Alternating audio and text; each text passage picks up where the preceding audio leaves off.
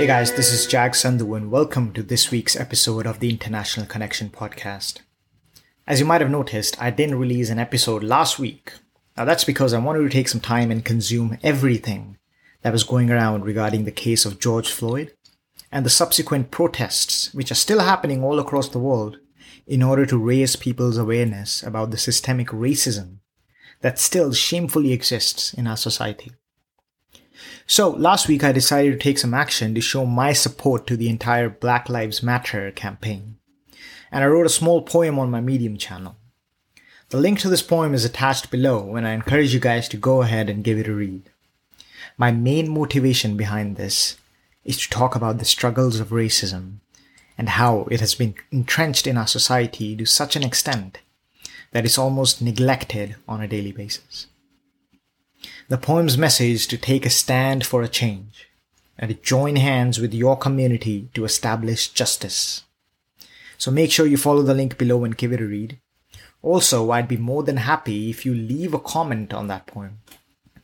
You can do that on the Medium page itself, or you can just email me your thoughts. My email address is mentioned below as well.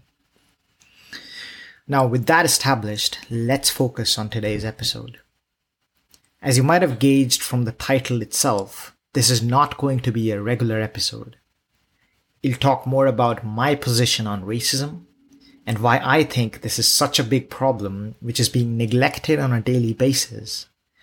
And the time has finally arrived where we have joined forces in order to facilitate an anti-racist movement.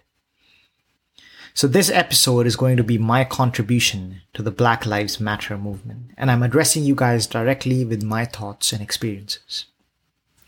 At the same time, I'd like to encourage all of my fellow content creators to do things like these in order to raise awareness and to show their support to the movement. Now, being a brown skinned 23 year old student in the West, I can definitely share some of my personal experiences with everyday racism but this movement stands for something even bigger.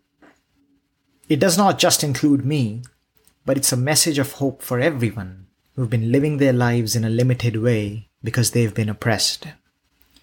Oppressed physically, emotionally, and mentally by a system which tends to favor one particular segment of our society over the other. As a result of this, there's forever been a separation of us versus them which forms the very basis of racism in our society. Now, this is called living in a state of binary opposition, where what one party has is completely absent in the other. In this context, this thing can be seen as privilege. And our history is evident of various incidents where the African American community has been neglected, ignored, denied, and devoid of such privileges just because of their skin color and nothing else. We've all been taught while growing up that race has nothing to do with a person's character, personality, attitude, intelligence, or caliber. Yet, when given a choice, a major portion of our society, both consciously and unconsciously, chooses to favor the light skins because they think their appearance has everything to do with their ability. We're living in a world where our skin determines whether we can be trusted or not. A world where our intelligence is judged solely on the basis of our physical appearance. And if our physical appearance does not match a hypothetical description set by a majority, all of our struggles to gain that intelligence goes in vain. If you've been in a position where you've been disqualified solely on the basis of your physical appearance and not on the basis of your mental ability, then you know what I'm talking about. We've sort of given into a non-scientific, non-factual, and a completely biased system of filtration. One that treats a lot of us like unwanted residue of society and stops us from passing through our own lives easily. But not anymore. The time has finally arrived where we can all work together to establish equality, fairness, justice, and above all, respect within our society. I'm angry, sick, tired, and devastated, but I haven't lost faith in humanity yet. And I do believe that if we stand united for something that is much bigger than our personal goals something that requires us to step outside of our comfort zones and unleash our inner voices, we are more than capable of unifying this segregated society. And before I end this podcast, I just want to take a moment to address those people who believe that there is a need for a change, who agree with the movement but are scared to take action or they're afraid to express their opinion out to the public. Now, German political scientist, Elisabeth Noelle-Neumann calls this the spiral of silence theory. The theory states that people who have different opinions about their society sometimes still give in to the already established popular opinion, which is totally opposite to what they think, by the way.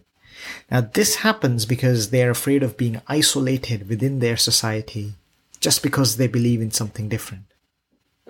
If you're in this position, then ask yourself this question Is it justified for you to stay silent when you know that there are people out there who are being discriminated, misjudged, profiled, ignored, and in extreme but quite common cases, killed just because of how they look? For those of you who are confused as to why Black Lives Matter Think about how many times have you been neglected, arrested, banished, banned, secluded, oppressed, and again, in extreme but quite common cases, killed just because of how you look. If you haven't experienced any of this, then you know your privilege. In the end, I just like to say that if after hearing this you feel the need to do something, then as Gandhi said, you need to be the change you wish to see in the world. I've included some links below where you can find more information about how you can support the movement. So please go and check them out. I've also included a few resources that'll give you a clear sense of why this is not just their fight, but it requires all of us to step out of our comfort zones and fight for a change. If you've made it this far, then I just want to say thank you for listening. As you can tell, this matter is very personal to me and I'm doing whatever I can with my creativity to raise awareness and to show my support. If you want to reach out to me and help me to amplify the international connection's voice against racism, then here's something you can do. I'm developing a short social media video where I want to have people from all around the world speaking a line about anti-racism, equality, and justice. If you think you can contribute, then I'd love it if you can send me your video to the address mentioned below. I'll combine all your responses and I'll share it everywhere. Feel free to be as creative as you want with them. You can find more details about the submissions below. Once again, thank you so much for listening.